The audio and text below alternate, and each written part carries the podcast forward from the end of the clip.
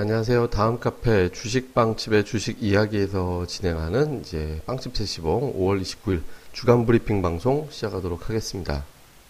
아, 만, 먼저 이제 지난 주말에 있었던 해외 증시 간단하게 정리를 해보면, 그러니까 뭐 올랐습니다. 어쨌든. 장중에 어떤 변동폭이 없었던 건 아닌데, 이제 결과적으로 이제 올랐는데 가장 큰 이슈였던 것은 이제 옐런 의장의 인터뷰였죠. 그러니까 무슨 연설이라 이런 건 아니고 하버드대 가가지고 거기서 이제 인터뷰를 좀 한 내용이었는데 이제 이 사람이 금리 인상에 대해서 어떤 취지의 발언을 할 거냐라는 부분인데 아, 미국 경기가 굉장히 좋아지고 있는 편이기 때문에 이제 뭐 금리 인상하는 데에는 별 문제가 없다라는 취지의 발언을 했습니다. 그리고 약간 이제 상징적으로 나왔던 내용이었는데 무슨 게 있었냐면 그 진행자가 이런 얘기를 했어요.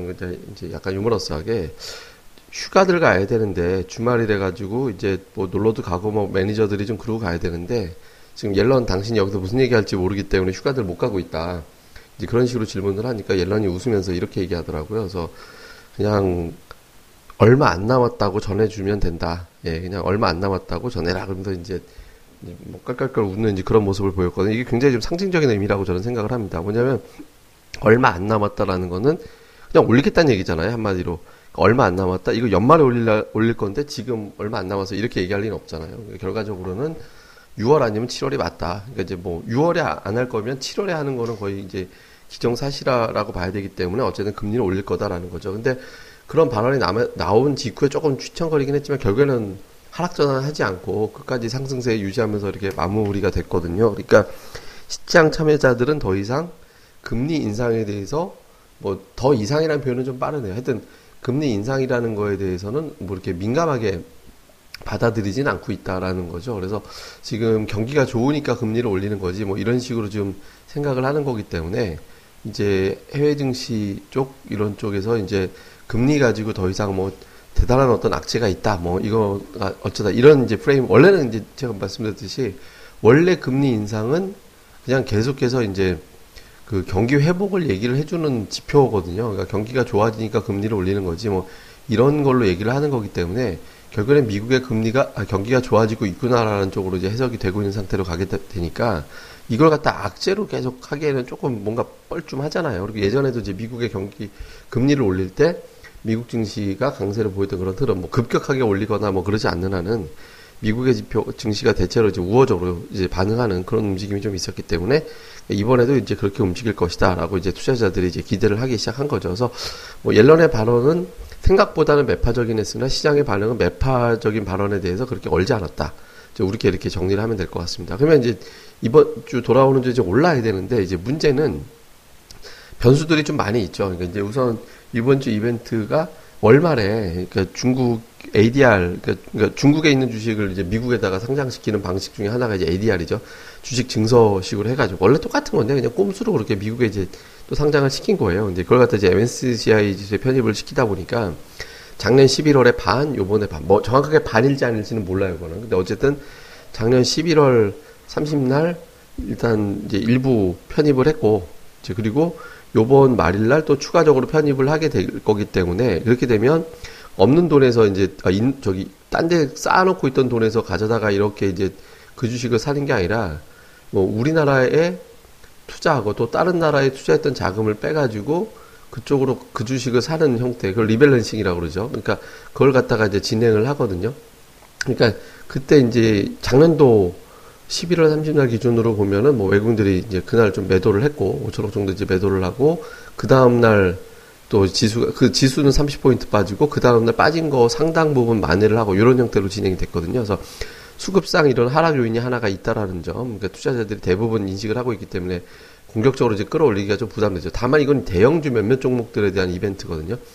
그러니까 미국에 상장되어 있는 중국 주식을 14개를 갖다 사기 위해서 파는데 현금 마련은 뭐 대형주만 가지고 하면 되기 때문에 더군다나 이번에 이제 삼성전자 자사주 매입 기간이니까 물론 뭐 자사주 매입이 어마어마하게 사가지고 그걸 다 퉁칠 수 있는 건 아니지만 어쨌든 이제 그런 부분들이 좀 있어갖고 이제 좀 하루짜리 이벤트고 또 상쇄시킬 수 있는 힘이 없지는 않기 때문에 뭐 이거는 대형주들 중심으로 한다면 당연히 직전에 좀 현금 마련이 좀 돼야 되지만 그게 아니라면 뭐 굳이 이제 대응할 필요는 없다라는 거죠. 그러니까 일단 이제 그런 이벤트가 하나 있고 또 하나는 이제 또 산유국 회의가 이제 6월 초에 바로 있죠.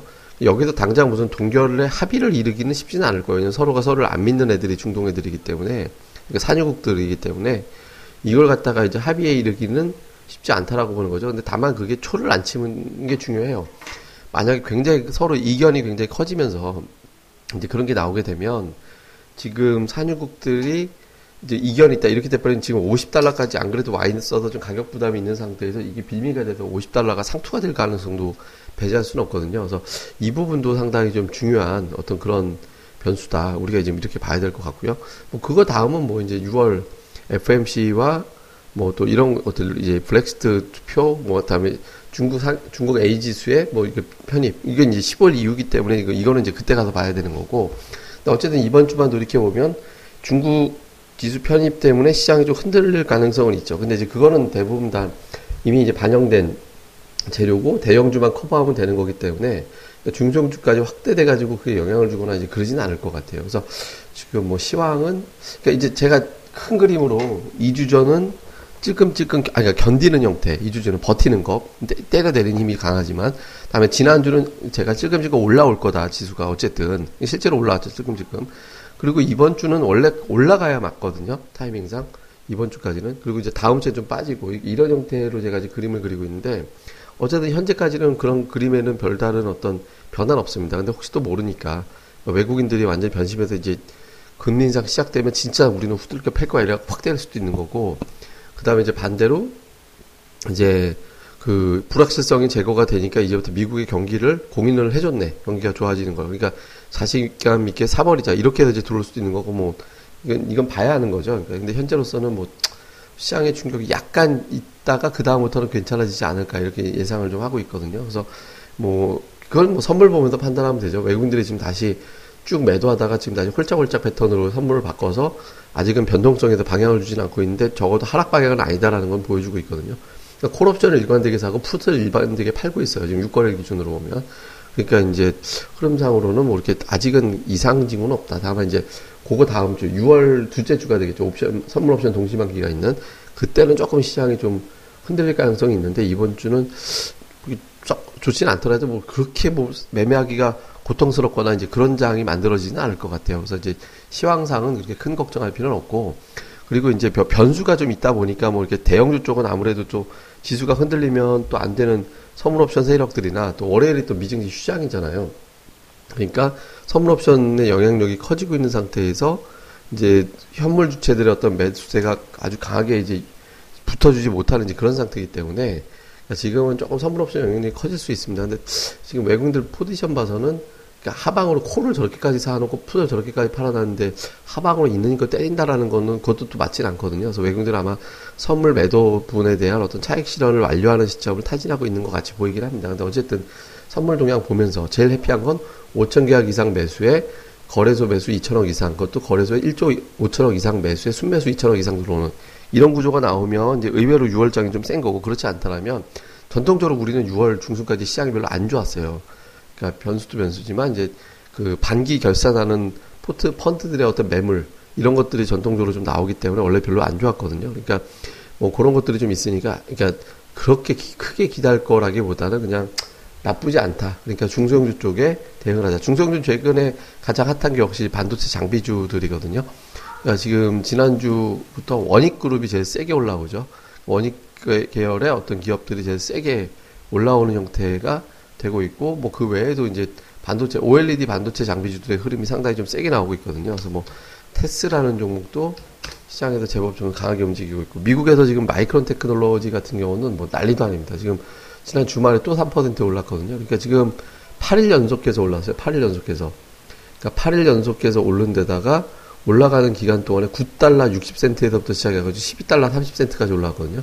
굉장히 세게 갑니다. 그러니까 반도체 관련주들에 대한 어떤 그래도 OLED 관련주라고 제가 분석을 해드린 바 있습니다만 어차피 같은 어떤 기업들로 될거 있으니까 뭐 장비주들 보고 그리고 기존에 제가 말씀드렸던 전기차나 제약주들 중소형 제약주들 뭐 이런 것들 계속해서 이제 품어서 가시면서 잘 가면 되지 않을까라고 생각을 합니다. 그래서 전략적인 수정은 없고 뭐 시장은 좀 변수들이 있는데 이런 변수가 있구나라고만 생각을 하고 대형주 쪽은 조금 이제 확인하고 들어가는 게 필요하지만 중소형주 쪽은 조금 그거보단 자유로우니까 그쪽으로 맞춰서 가시면 되지 않을까라고 생각을 합니다. 그래서 일단 시장상은 이렇게 진행될 것 같다 정리하면 될 것 같고요.